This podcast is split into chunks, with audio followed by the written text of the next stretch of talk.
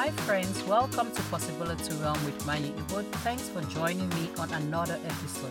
I am super excited to spend this time with you. If you haven't done so, please subscribe so you will be the first to get new episodes.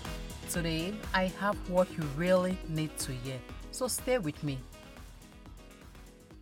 Are you that person who is super kind to others? You say the nicest words to them? You go the extra mile to care for those in need, but you find it hard to say one kind word to yourself. You find it hard to also accept a compliment or do things to care for yourself. If we are being honest, we know it is easier to recognize, point out, and criticize ourselves.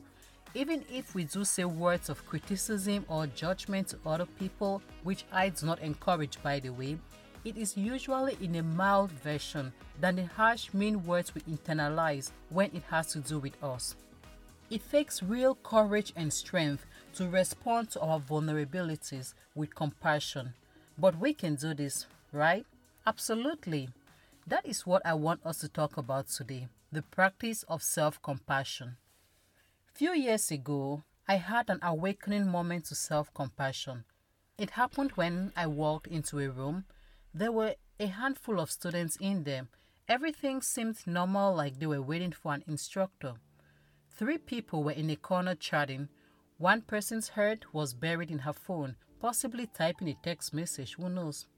Another was staring at a computer, perhaps watching a video. Slowly, I moved my gaze to another area and spotted a lady who had silent tears running down her cheeks. At that moment, I could see that she was suffering in some ways because those tears did not look like happy tears to me.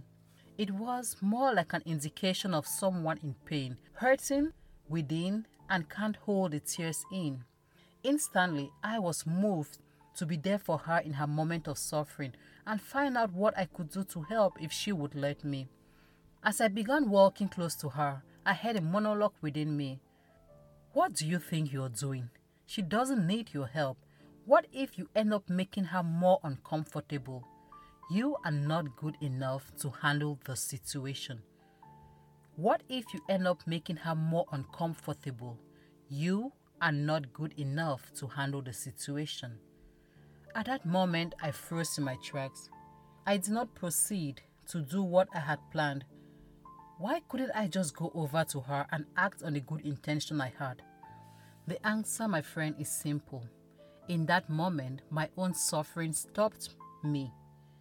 It might not be visible like the tears rolling down the girl's cheeks. Mine was internal. It was that oppressive, judgmental, internal voice.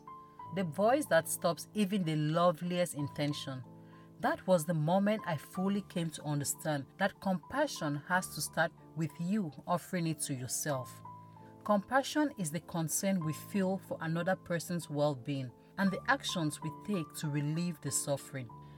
Don't confuse it with sympathy and empathy because we tend to use the words interchangeably.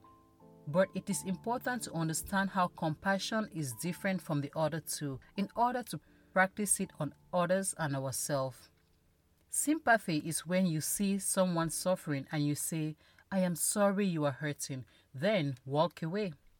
With empathy, you see someone in pain, you feel what it's like to be in that person's position, you put yourself in that person's shoes and feel the pain with them. When practicing compassion, you see a suffering, feel it, and do what you can to relieve the suffering. In other words, compassion ends with actions, it goes beyond thoughts and feelings. My friend, the best example I can use to explain the difference is this Jesus Christ was the Word in the beginning with God. He saw the suffering of mankind. He came down to earth by birth and experienced living like humans, felt rejection, felt pain just like humans. Then he died to take away our suffering and create a bridge to the Heavenly Father. I hope that makes sense to you.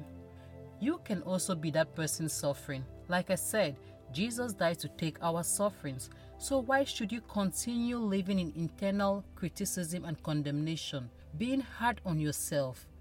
You see, my friend, our internal suffering comes from internalized criticism and judgment. Our redemption from this suffering comes through love and acceptance. In my encounter with the girl I talked about earlier, I was aware of her suffering. I felt it. I even saw myself in her at a time when I was in so much pain that I couldn't stop myself from crying in a room full of people. However, I did not go a step further to help her because I was suffering internally.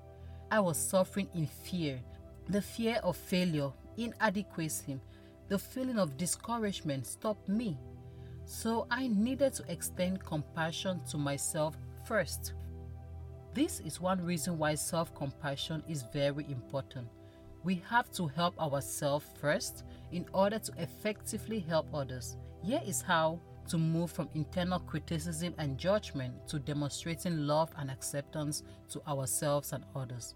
The first thing to do is to recognize that there is an inner voice within you which fosters self criticism, self doubt, distrust, and undermine your positive feelings. This voice was born during early life experiences. The events that shaped your abilities, words spoken by people which you internalized. We are going to talk more on the various types of the inner critic in the next episode. For now, just know it is important to acknowledge that this voice is within you and will magnify perceived inadequacy and failure. Look at the opening story. The voice magnified that I was not capable of helping the lady and that if I went ahead to help her, I would fail and thereby making the situation worse. Secondly, after you've recognized the presence of this voice, the next thing to do is to pay attention to what the voice is saying. If you are not aware of what it is saying, how are you going to gain back your power over it? So, my friend, be conscious of the dialogue, not from the position of judgment, but from the place of an observer. You are not in argument with it, you are just being aware of what it is saying. Third, consciously respond with love. Now that you are aware of what the voice is saying to you, you can choose to let it limit you by obeying what it says, or you choose to respond in love. If I had set out to help the girl, what would be a loving response? Is it for me to say, You are right, I am stupid. What was I thinking? She won't listen to me. I don't have the right words to help her. Then I walk away. Or would it be, I say, I may not know what I'm going to say to her, but I know she's hurting and I will be there for her in her moment of distress. I will assist her in whatever way she needs help within my abilities. To move from judgment and criticism to acceptance and love, you have to use empowering words to counteract the message the inner critic sends to you. What you tell yourself after the criticism is very important. It can build you or break you. It can help you take control of the situation or hand over control to the inner critic. When you recognize that it is just a voice, you can intentionally decide to take its directives or take action in the direction of your interests. Whatever you do, remember the principle here is to love your neighbor as you love yourself. In your decisive moment, use this as a guideline. Let love lead. I would like to hear from you. How is your relationship with your inner critic? And how do you create a shift in an encounter with the inner critic? Share your knowledge, struggles, strategies, and questions with me. It is always a joy to hear from you. Also, please subscribe to this podcast and stay connected with me on social media. And if you know someone who needs to hear this, share it with them Above all, don't forget anything is possible if you believe. So, my friend, keep believing. I will see you next time. Until then, peace and love.